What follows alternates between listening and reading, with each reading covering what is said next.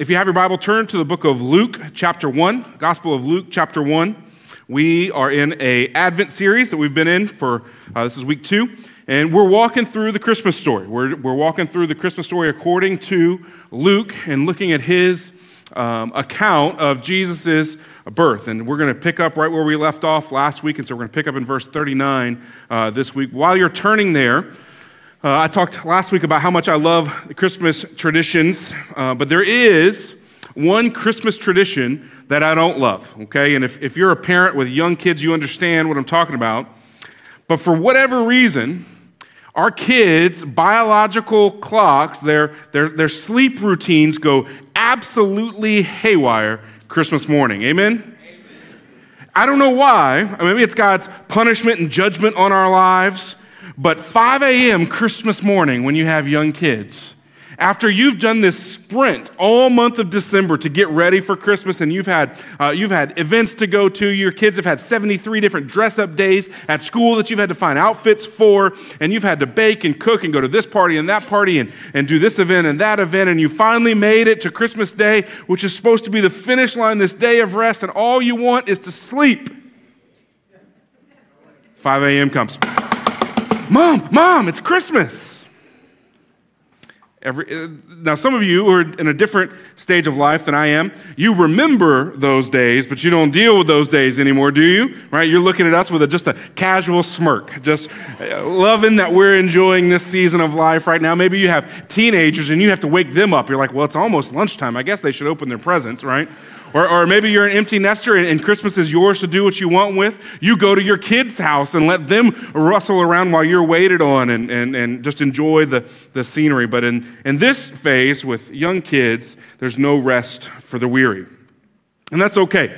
The Christmas morning has like a, there's a, there's a routine to it, there's a, a flow to it. And in our home, it's, it's the same every year. The kids, uh, once we allow them into the living room to see the presents that have shown up over under the tree overnight, uh, there's this moment of awe, right? And that little, it's, it's a very short moment, uh, but that moment when your kids just take in all that is in there. They, they see the, the presents. Maybe, maybe there's something, if, I don't know if you, your family, uh, if Santa wraps everything, I don't know how that works in your family, uh, but maybe they see something that they've wanted and they see it under the tree and they just stand back and take it all in.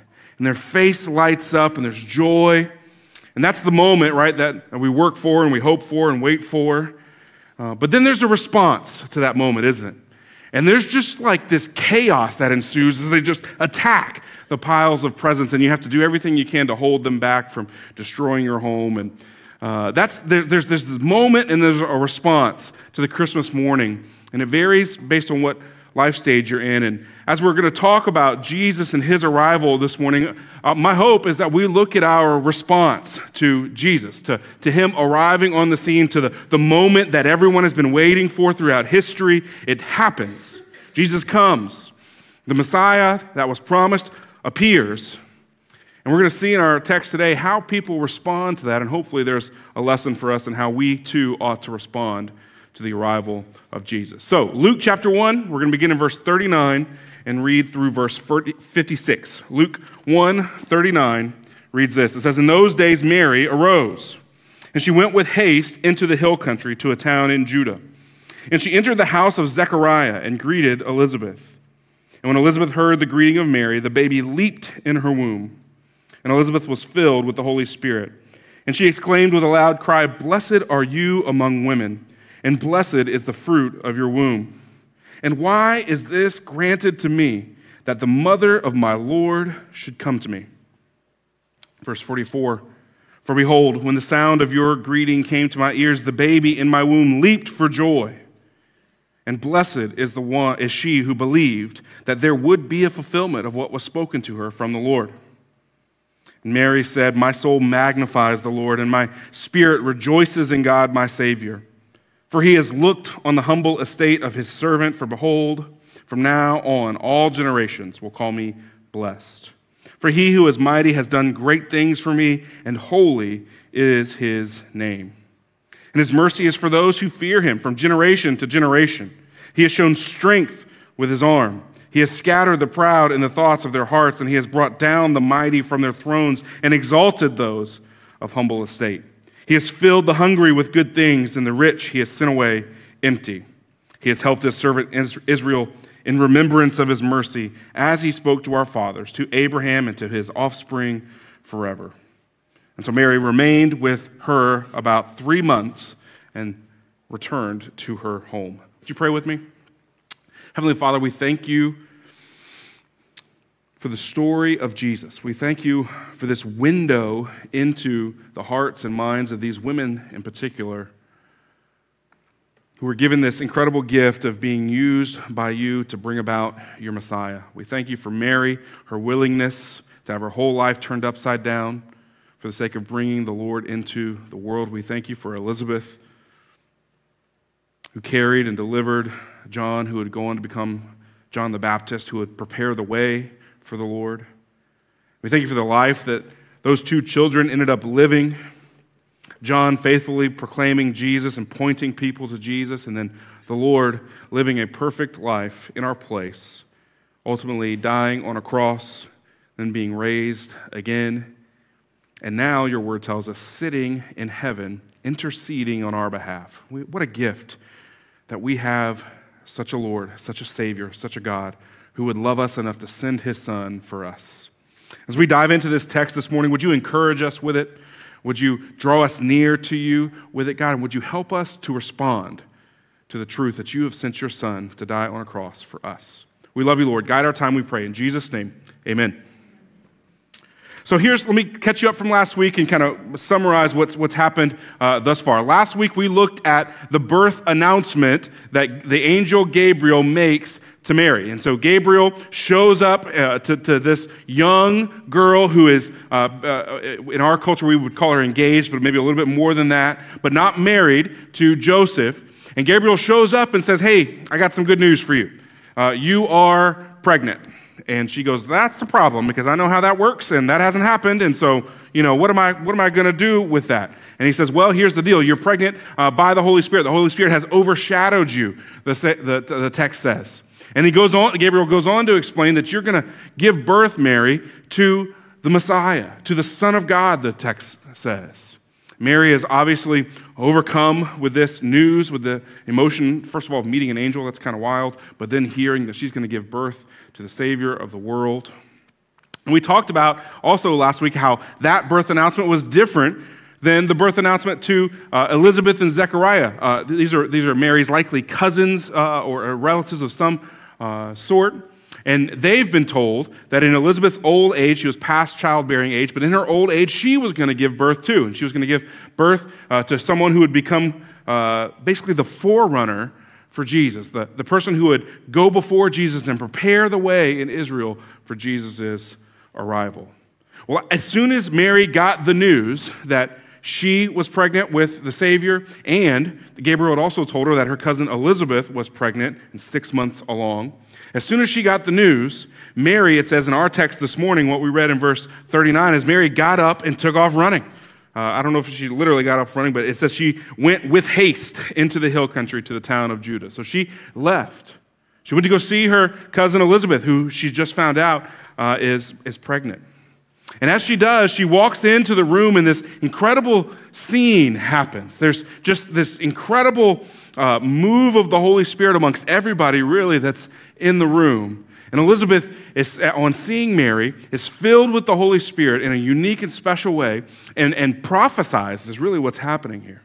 And she says, bless, she blesses Mary for, for, for the, the gift that she has in carrying Jesus. She blesses Mary for her obedience and faith in that. Uh, she knows without Mary telling her who Mary is carrying, she knows she's carrying the Lord Jesus, and, and she worships as a result of that. She blesses Mary as a result of that. While this is going on, John in Elizabeth's womb starts kicking and jumping around and dancing around. And again, with some insight from the Holy Spirit, uh, Elizabeth says, Hey, John knew that Jesus had showed up even in utero, and he started getting excited about it and started being pumped about it. After all of this, Mary takes all of this in, and she responds, it says, in worship in verse 46. It says, Mary says, my soul magnifies the Lord, and my spirit rejoices in God, my Savior. And she goes on verse after verse after verse with this song of praise.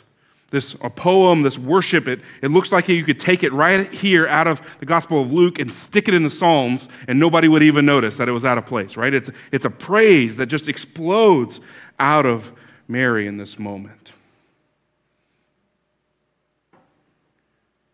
This praise song that Mary offers, it has two parts to it. You don't care about this, but it's called the Magnificat. It's kind of the official name for it. You maybe heard songs using that word, that's what it's called. But There's two parts to the Magnificat. There's two parts to this song that Mary sings. The first part is, is her worshiping God. It's just a spontaneous worship. She says, My soul magnifies the Lord, my spirit rejoices in God, my Savior. For he has looked on the humble estate of his servant. She's recognizing what God has done and the miracle of what God has done, and she worships for it. But then she turns to testifying to what God has done. Starts talking about how God is has done great things, how he's holy, how he's merciful, how he's shown strength, how he's scattered the proud and lifted up the humble, how he's filled the hungry and sent away the rich empty, and how he's helped Israel, how he's been merciful, how he's been faithful to keep his promises. She just begins to testify to all that God has done, who God is, his character. And in this passage, in this text, there's a progression that happens. You see, all of this starts with Mary and Elizabeth believing what Gabriel told them, believing that Jesus really is and really would be the Son of God and the Messiah. Once they came to grips with that, once they decided Jesus is who Gabriel is saying he is, their response was worship and proclamation, or said a different way, adoration and proclamation. Those are the two responses to who Jesus is adoration and proclamation. You see this pattern throughout Scripture. You can look, you can turn to almost any page and narrative in, in, in the New Testament, and you can find people who meet Jesus or find out who Jesus is. And their response to that, when they believe in Jesus, is first worship or adoration and then proclamation or just telling other people about it. Once you notice that you start seeing it everywhere you turn, people who met Jesus on the streets, uh, they, they worshiped him and then they wanted to go tell other people about him. In fact, many times Jesus had to say, Hey, hey, I don't want you to tell quite yet. It's too soon for you to jump to that step. Throughout the gospel, uh, the gospels, you see all of that. You see it in the book of Acts too, as, as people come to faith in Jesus, they're eager to worship God and tell other people about him. So, in this text, we have three movements belief, adoration, and proclamation. And I want to submit to you that those should be our responses to Jesus as well. And so, the main idea this morning, if, if that's important, you need to, need to write it down for notes, is this is that belief in the incarnation should lead us to adoration and proclamation. Belief in the incarnation, which when I use that word incarnation, just means Jesus is coming to earth. God leaving heaven, putting on flesh. That's what theologians call the incarnation. Believing that that happened should lead us to adoration and proclamation. We should worship God for doing that, and we should tell others about it. Belief, adoration, and proclamation. And here's what I found, though, this morning, church. Is a lot of us get hung up on different ones of those, don't we? A lot of us struggle with any number of those. We, we may struggle with one or two. Some of us struggle with all three of them. Naturally, there's a link, and so you, it's, it's tough to do adoration and proclamation without belief. Some people do it. In fact, uh, there's probably, I'd guarantee you, there's people in the room this morning who, who do the adoration part. They come to worship. They just sang the songs with us right now. They'll, they'll do it in the next service too. In every church in America, there's people like this. They do the singing part. And they do the, the telling part, they do the, their Christian duty. These are the people that go through the religious motions, right? But deep down in their heart of hearts, at the end of the day, they're like, I don't actually believe this. I go through the routines, I go through the, the habits of church. I have adoration, I have proclamation, but I don't have real belief. We know this is true because Jesus said this would happen. Matthew 7 22 says, On that day, many will say to me, Lord, Lord, did we not prophesy in your name? And cast out demons in your name and do many mighty works in your name? Jesus responded, I'll declare to them, I never knew you. Depart from me, you workers of lawlessness. And so, even this, we can see that we, we sometimes there can be a problem. You see, this, these three items this belief, this adoration, and this proclamation they almost form like a three legged stool, don't they? And if one leg isn't working, if one leg isn't strong, the whole Christian life kind of falls apart. You can have other combinations, right? You can have belief and you can have proclamation without adoration, right? These are your worker bees in church. These are the people who believe that Jesus is who he says he is, died on a cross, and they're excited about it, and they're eager to do all the church ministry stuff that they can possibly do. But at the end of the day, their hearts are cold towards the Lord. There's no worship in there, there's no feeling, there's no heart in it. You know, plenty of facts about God and are eager to tell anyone who will listen, but there's little personal connection with the Lord. Some people have a different combination. They have belief and they have adoration, but they don't have proclamation. They don't ever get to the point of telling someone else about Jesus or sharing their faith or inviting someone else to trust Jesus. This person loves God deeply, comes in here and sings with us with all of their heart. Perhaps even reads their Bible throughout the week and spends time praying and loves God, loves learning about God. And yet, all of that worship and belief never translates into telling others about Jesus. And so, any one of these things, we get hung up on them. And I'm, when I say we, I don't mean we, in the, but I really mean you guys. I, I mean we, like me too. We get hung up on some of these things. And I'm curious this morning for you, which one's hard today? Is it hard for you to believe that Jesus is who he says he is? Is it hard for you to worship? Do you have trouble feeling any love or affection for the Lord? Or is it hard for you to proclaim? Is it hard for you to testify or to tell someone else who Jesus is and what he's done? This morning, I want to look at each of those three things and maybe what hangs us up there and how we can respond to that. Because this year, this time of year, more than any time, as we celebrate the birth of Jesus, his arrival, it's worth looking at our response. And so let's look quickly at belief. Do you struggle with belief this morning?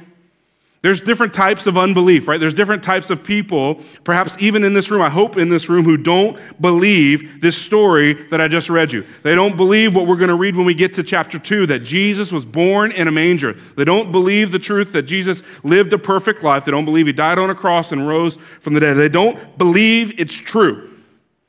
Some, as I've mentioned earlier, are pretending they believe, but they don't believe, right? You're going through the religious motions. You grew up in church, your family went to church, your Aunt Flossie made you go to church, and so you, ha- you, you always you go through the motions of church. This time of year, especially, maybe you're here, you don't usually come here, but your, your family expects you around Christmas time to come to church, so you're here. Going through the motions. It's what your spouse expects of you. It's what you've done since you were a kid, but at the end of the day, you're alone on your pillow. You're going, I don't think there's anything to that. Maybe that's you today. Others of you are not faking it, and honest, in many ways, sometimes that's better. Just an open rejection. You, you, you don't believe that this is true. And you're not pretending that you do. Maybe you're here investigating if it's true. You're trying to decide. You're, you're looking into it, but you haven't made up your mind. Or maybe you were used to be in a place that you believed, but you've decided now that you do not believe. I want to tell you, I don't, wherever you are, whether you're faking it, but you really don't believe, or whether you just don't believe and you're acknowledging it, I'm so glad you're here. I'm so glad you're here. At our church, we're filled with imperfect people. You hang around long enough, you'll find that out pretty quickly. But we are, while we're imperfect, we're filled with people who love Jesus and have been changed by Jesus, and we want you to know Jesus too. But we want you to know him on your own. We don't want you, we don't want to necessarily force him down your throat. We want you to encounter Jesus. And I promise, to the extent of my ability, to make this a place where you can work out those questions, work out those doubts. Where you can have your questions answered and your issues addressed with compassion, with love, and with grace. What causes this, though? What causes unbelief? Why don't we believe? In your own heart, what causes you to doubt? What causes you to question if this is really true? I think one of the first cause, causes of unbelief is just a skepticism of the facts, right? I mean, can we acknowledge for a second, even the Christians in the room, can we acknowledge that this is a crazy story? Amen? Like, we're talking about God who created the universe, right? Uh, uh, coming down to earth, and not just on a chariot, like through a spaceship or something. Like, he's like, God's like, I know how I'm going to get there. I'm going to get there through the womb of a teenage girl who's never been married and never been with another person. This is crazy, right? Am I the only one that thinks it's crazy? I mean, we're used to it because we sing the songs and they, you know, they, they, they, they we, we tell the story and we, we do it. It's, it seems normal. But take a step back with me. This is weird stuff. Amen? And then we, we, we go on to say that this God in the flesh lives a perfect life, never sinning. Again, going back to any of you who have had kids, the idea of kids never sinning is ludicrous. Amen? That one got more amens. And then this, this kid grows into be a man, and he's at the same time, the Bible tells us, 100% God and 100% man, which that math doesn't even work, but we go, okay, we're doing that, right? And he goes all the way to the end of his life. And he's hung on a cross and killed in this excruciating manner. And this is what else we believe as Christians that he was dead, literally heart stopped beating, clinically dead. If he was in a modern hospital, it would have been flatlined. They put him in a grave and left him there for days. And then, out of nowhere, his heart just started beating again. By just power and authority, he goes to this giant stone, just, hey, move. And he just strolled out of there alive. This is what we're asking you to believe. And some of you are going, that's too much. That's too far. I can't go that far with you. And so you're skeptical of the facts. And I get that. I understand. Others, perhaps the source of your unbelief isn't so much skepticism of the facts but it's your interactions with Jesus' followers that cause you problems. You could maybe believe some of this stuff. You're open to the idea of miracles and the supernatural happening and of a God existing and Him wanting to interact with you. But all the people you meet who claim to know Jesus act nothing like Him. And you go, maybe this isn't true after all, because none of those people have been changed by Him met so many Christians who claim to love, but then they end up being the meanest people I've ever met. Maybe your parents drug you to church as a kid. They made you put on nice clothes and they made you smile when you got here and you got swatted if you acted up during the sermon. And they pretended to everyone at church like everything was awesome. Like they were these pious, holy people. And then they went home. And you saw them at home and you realized that that was all an act on Sunday morning. And their life the other six days of the week looked nothing like their life on Sunday mornings. And you go, these Christians, there's not anything to it. Maybe you've been hurt by the church in some way. The church didn't let you, the, it wasn't there for you when they needed to be, or a leader let you down in some way, or they weren't willing to walk with you through your doubt or your struggles. And you go, even the organization, the, the institution that it claims to represent Jesus doesn't look and act like him. I don't, I don't think there's anything to this. Let me encourage you this Christmas season with just, just a, I want to give you some practical steps. If you're here and you're struggling with belief, I want to ask you to do one thing and one thing only. I want to encourage you to go looking for Jesus. Go looking for Jesus. Don't go looking at his followers. Don't go looking at the institutions that bear his name. Don't go looking at people who have failed to represent him. Don't go looking at people who have hurt you, but go look for Jesus. This Christmas season, as we talk about Jesus coming in a manger, can I encourage you to skip Christmas and go to Easter? Here's the deal if we can settle one truth and one truth only, everything else in your faith journey will fall into place. If you can decide, I would encourage you to go and decide if a man named Jesus really was born, if he really did walk the earth, if he really did die, and then three days later, if he really did walk out of a grave alive. Because if Jesus really did rise from the dead, nothing else matters. In fact, our own Bible tells us that we are idiots. It doesn't use that language, that's the Stewart interpretation. But the, our Bible basically tells us that we are idiots for doing all of this if Jesus didn't rise from the dead. Everything hinges on that. 1 Corinthians 15 14 says, If Christ has not been raised, then our preaching is in vain, and your faith is in vain. It's a waste of time if Jesus wasn't raised from the dead. But if he was, it's not that hard to believe in a virgin birth, is it? It's not that hard to believe in God creating the world. It's not that hard even to believe in Jonah and a whale, we talked about a few weeks ago. If Jesus really did rise from the dead, he can be trusted. Everything he taught matters, and he's worth giving your life to. If he didn't, nothing matters. And so I want to encourage you this season to go grab a Bible and read slowly through the Gospel of Mark, to say a prayer before you do. Now, to encourage you to pray, just God, if you're real, reveal yourself to me. And then just read one chapter a day for the next 16 days. That'll get you to a couple days after Christmas.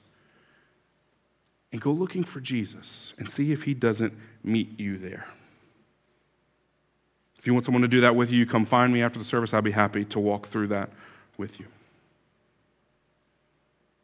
But what I would encourage you to not do is to not go looking for him. Don't ignore this. Don't ignore getting your answer or your questions answered because you're afraid of what you will find. I think that happens a lot. We don't go looking for answers because we're afraid of what the answer is. Right now, my garage is a total disaster. Any amens there? Christmas decorations and the boxes from that, plus stuff left over from a move that we haven't figured out where to put yet, and you can barely walk in the garage. And so, what I've started doing is going in the house through the front door instead. if I don't see it, it's not real. What am I doing? I'm avoiding something because I don't want to deal with it. I don't want to put the boxes back in the attic. I don't want to find a place to put this and that and the other. I don't want to go through all the hassle of it. And so I'm just going a different direction. Don't do that with the Lord. The stakes are too high. Don't do that with the Lord. If, if what we're saying is true, if Jesus really is who he says he is, the benefits are mind boggling. It's eternity in heaven, it's hope, it's peace, it's your sin forgiven, it's, it's your shame taken. And if he really is who he says he is and who this Bible says he is, and we turn away from him, we don't encounter him, the consequences are mind blowing as well. It's a life apart from the Lord, a life of pain and torture and sadness and despair for all eternity. The stakes are too high. Don't ignore this. If you're here and you're struggling with belief, go looking for Jesus. And then when you find him, and if you find him, like us who know the Lord, the next response is adoration. There's something amazing about Jesus. When you encounter Jesus and you believe, the natural heart response to that is worship, isn't it? There's a reason we sing, Oh, come, let us adore him this time of year. Because that's the response to Jesus showing up in these incredible circumstances that he showed up in. That's the response to Jesus living the life that he did. That's the response to Jesus dying on our place, dying on a cross in our place. This is why Mary's song in Luke 146 begins with worship. This is the response when she believes that this is true, that Jesus really is living inside her womb and he's going to come back and save his people. She responds, My soul magnifies the Lord my spirit rejoices in God, my Savior. This is a natural response. It's almost involuntary in many ways. Here we are living on this broken planet, in broken homes with broken lives.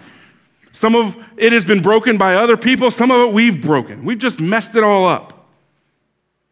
People who constantly make mistakes hurt others, ruin relationships, and just all of us generally are not awesome people. Amen? Can we acknowledge that? Here we are. We live in this world. Our family's broken, politics broken, our behavior's broken, and everywhere we look, we just see brokenness. And into this world, God shows up in the form of a baby born in a manger. And he shows up for us. Quietly in an unimportant town a few miles from Jerusalem, God literally shows up. And he grows up and he lives a life that shows us what God is really like. Not what his followers say he's like, not how we imitate him, but Jesus shows us what God is really like. And then he's killed on a cross for it. And this death the Bible teaches us, can cover all of our mistakes, all of our brokenness, all of our sin, all of our shame.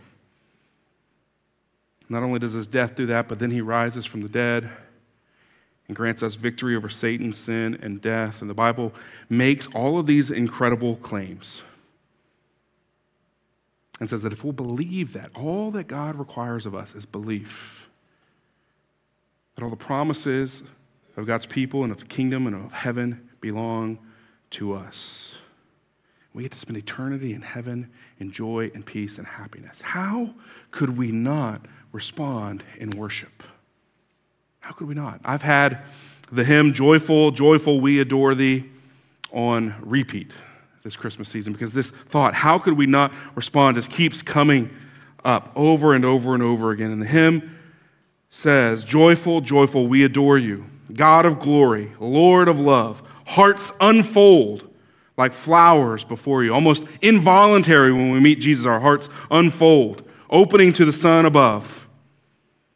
Melt the clouds of sin and sadness, drive the dark of doubt away giver of immortal gladness, fill us with the light of day. When we sing these old Christmas songs, these old Christmas hymns, do me a favor. Would you listen to what we're singing? What an incredible God we serve, who does all of this and more in Christ. What causes us to struggle with worship?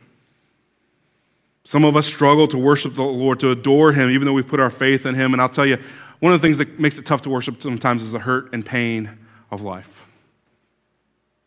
This season is a joyful season for sure, but it's a hard season too, isn't it? It can be difficult, it can be painful. I wonder this morning do you struggle to worship because you have unmet expectations for your life? Things you thought might happen but just haven't happened for you?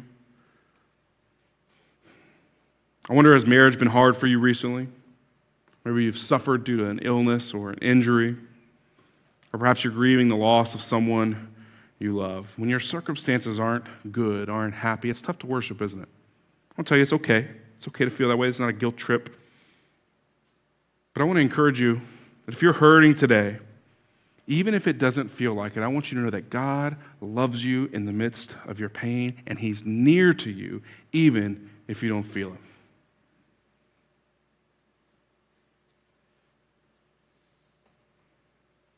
Sometimes our pain can make us forget the gift that Jesus is to us.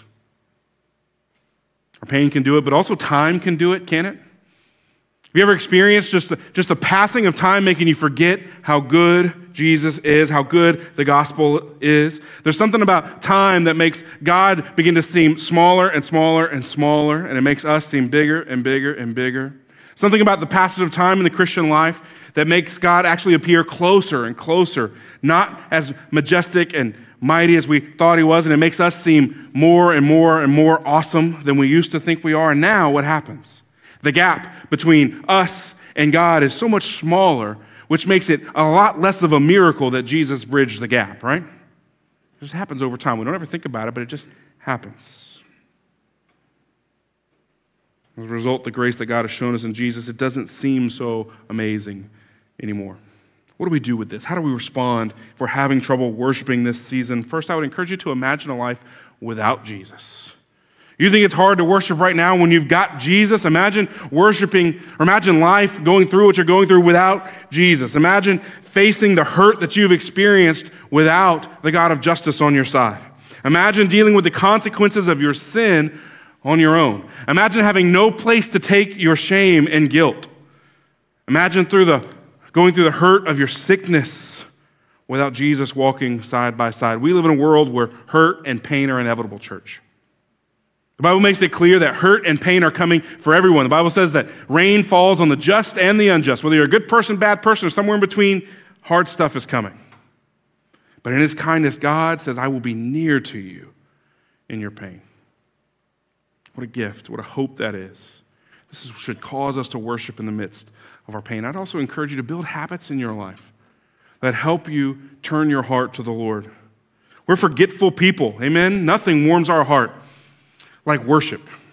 Nothing warms our heart like worship, and yet oftentimes we neglect to even go to the place where we're going to do it. I want to encourage you to make Sunday mornings a priority in your life. I know I'm quite literally preaching to the choir here. You guys are here. You're like, I'm doing that. Okay, leave me alone.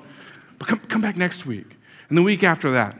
There's, there's something in our culture, in our world, that has made this gathering, the Sunday morning gathering, less and less and less of a priority. And I, uh, as, as kindly as I can say this, stop it.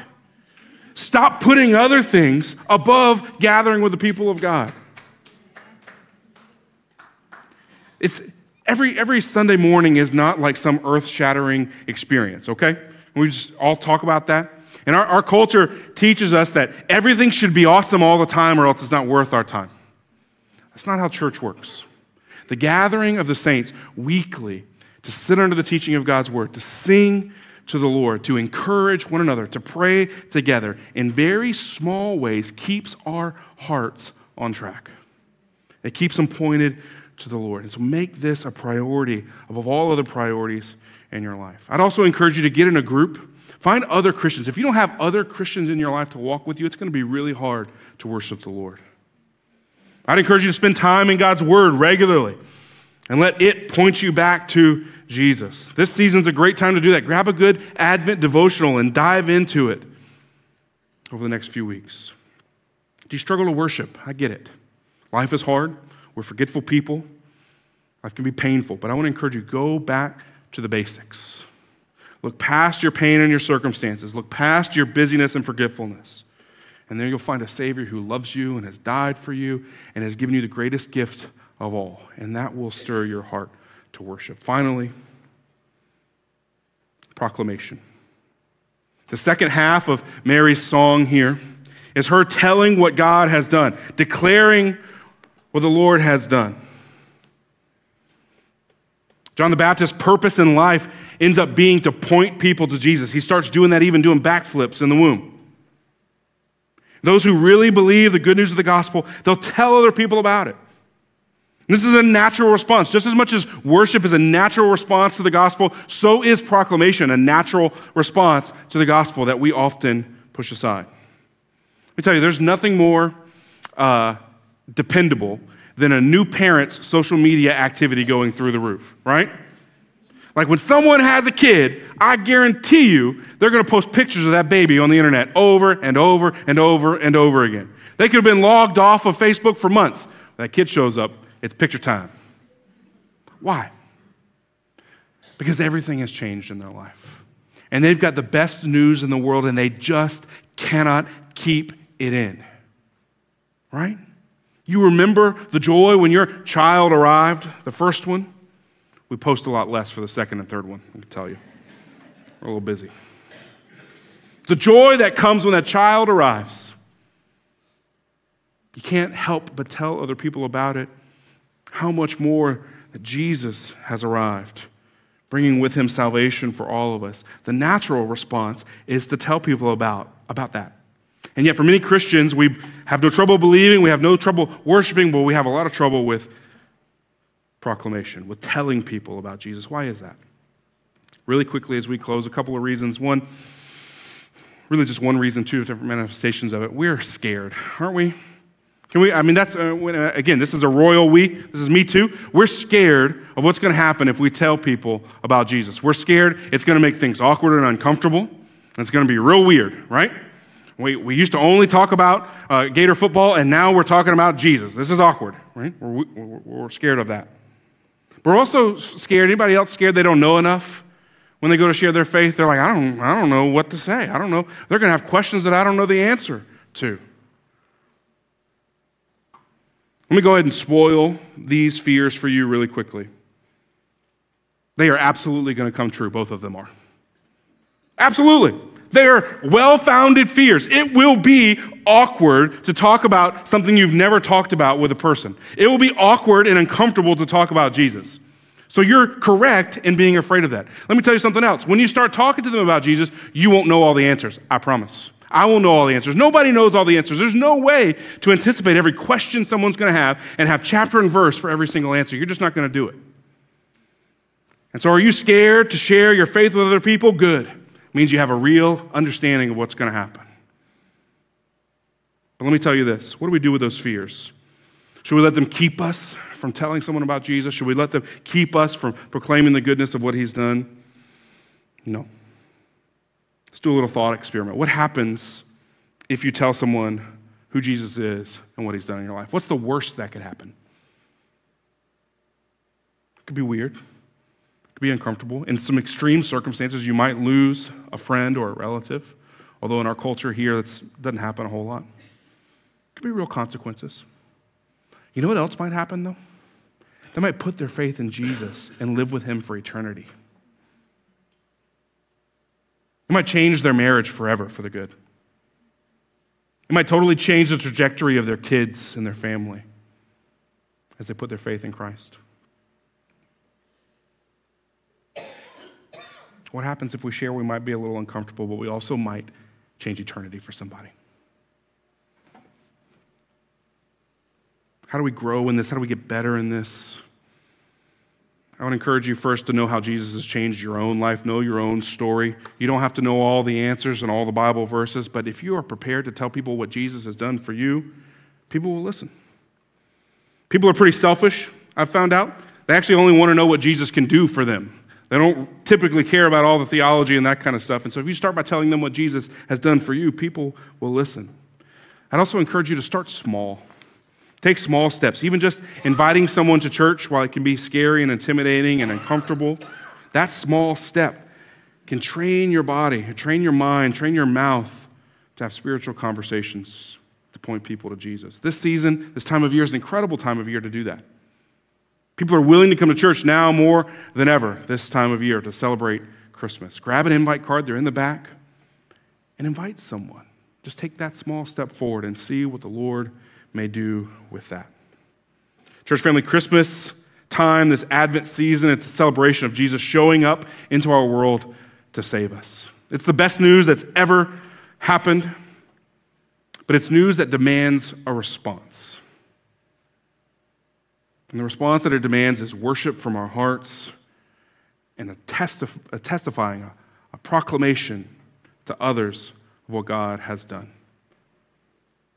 So, my question as we close is how will you respond to Jesus coming into the world? First, respond with belief. If you're not a Christian, if you haven't put your faith in Jesus, today can be the day. You can have your sins washed away, you can have your future in heaven secured. If you do believe, your response is certainly worship. And we're going to do that in just a moment as we close in song. And lastly, let's be a church on mission, eager to share this good news with any and all who will listen.